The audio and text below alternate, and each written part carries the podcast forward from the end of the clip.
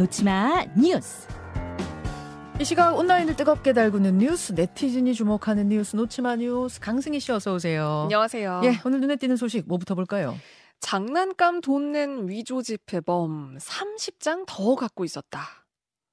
잠깐만요. 위조 지폐 뉴스는 간혹 나오는데 장난감 같은 위조 지폐였어요? 네.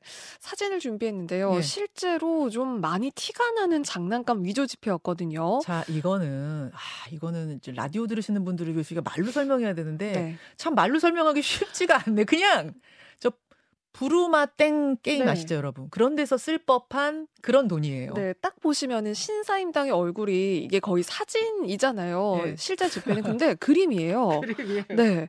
이 청주의 한 전통시장에서만 하루에 이 지폐로 3명의 상인이 당했거든요. 주로 고령의 어르신이었고요. 네. 위조 지폐범이 30대 남성이었는데 2,000원짜리 된장을 사고는 음. 이 5만원짜리 위조 지폐를 낸 겁니다. 음. 4만 8천원을 챙긴 거죠. 현금으로. 네. 그런데 모르고 받은 상인도 있 었는데 한 피해 상인은 돈을 접어서 주길래 네. 펴서 확인을 했습니다. 어허. 그리고는 가짜 돈인 것도 알았어요. 어. 가짜 돈이네 하고 바로 알아차리고 말을 했더니 이 위조 지폐범이 그 순간 도망을 갔습니다. 지금 저 CCTV는 무슨 저 4만 8천 원 돌려주는 네, 거예요. 네. 아 저렇게 해서 주신 분도 계시네요 상인 중에. 그렇습니다. 음. 이 남성의 집을 조사를 했더니 네. 이 가짜 5만 원짜리 위조 지폐가 33장이 더 나왔습니다. 음. 그러니까 뭔가 상습범으로 볼 수 있는 거고요. 네. 생활 비가 부족해서 범행했다 진술했는데 역시 사기 전과 33범이었습니다. 네. 그 절도도 참 쉽게 했어요. 음. 근처 상가에서는 뭐 휴대폰 액세서리 같은 걸 훔치기도 했고요. 음. 결국 사기 절도 혐의로 구속이 됐는데 이 상인들이 바쁠 경우에는 지폐를 잘 확인하지 않는다는 점을 노린다고 그렇죠. 하거든요. 그래서 그렇죠. 현금 거래하는 곳은 최소한 저 정도는 이제 구별은 할 수 있어야 되니까 지폐 앞뒤로는 꼭 확인을 하시길 당부드립니다. 그 꼭 펴서 네. 네, 펴서 확인하셔야 됩니다. 이렇게 또 경기 어렵고 이럴 때는 위조 지폐범들이 극성을 부려요. 네. 근데 저 사람은 참 성의도 없네요. 위조 지폐범 치고도 예, 허술했습니다. 다음으로 가죠. 직원 안전 위협하는 테슬라. 테슬라 하면은 세계적인 억만장자이자 대중에게도 영향력이 큰 그 일론 머스크가 이끄는 전기차 기업이잖아요. 네. 근데 무슨 문제가 있었습니까?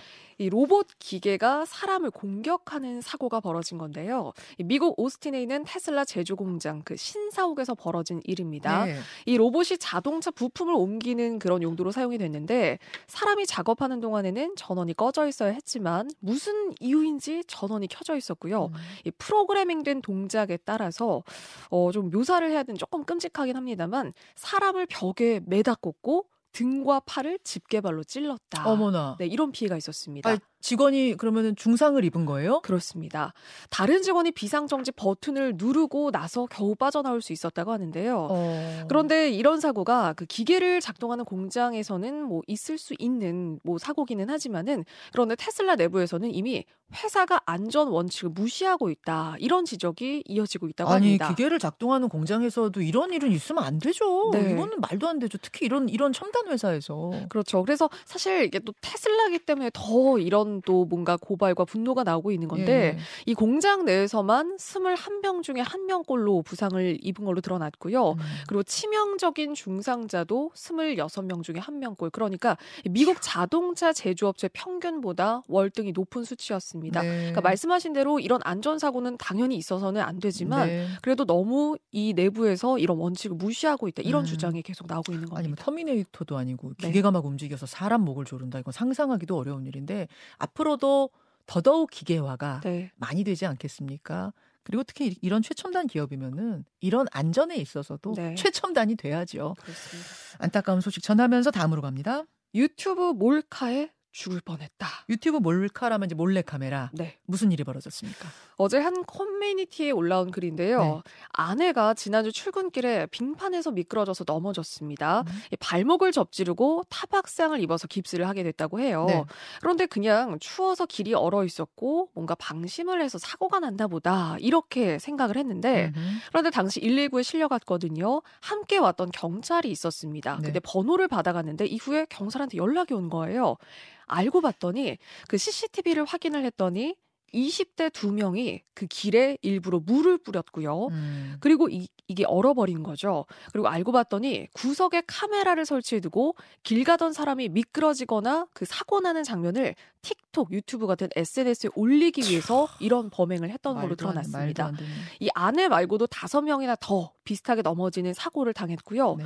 경찰에 이 두 사람이 붙잡혔거든요. 네. 그런데 미안하다는 사과는커녕 음. 장난이었다. 진짜 넘어질 줄 몰 랐다. 그러면서 얼음을 녹이려고 뜨거운 물을 부은 건데 안 녹더라. 이런 앞뒤가 맞지 않은 변명만 했습니다. 음흠. 피해자 측이 너무 괘씸해서 진단서 끊고 고소장 접수하고 왔다고 하고요. 온라인상에서도 철없는 걸 넘어서 이거는 아, 악질이다라는 범, 범죄예요, 제가 볼 때는. 네. 특히 고령의 어르신들이 요새 뭐 뉴스도 많이 되거든요. 네. 낙상으로 돌아가시는 그런 피해 우려된다라는 뉴스도 있는데 이거는 살인 미수다라는 그런 분노의 메시지도 있었습니다. 아, 하여튼 도를 넘는 유튜버들이 많아서 걱정이에요. 네. 수고하셨습니다. 고맙습니다.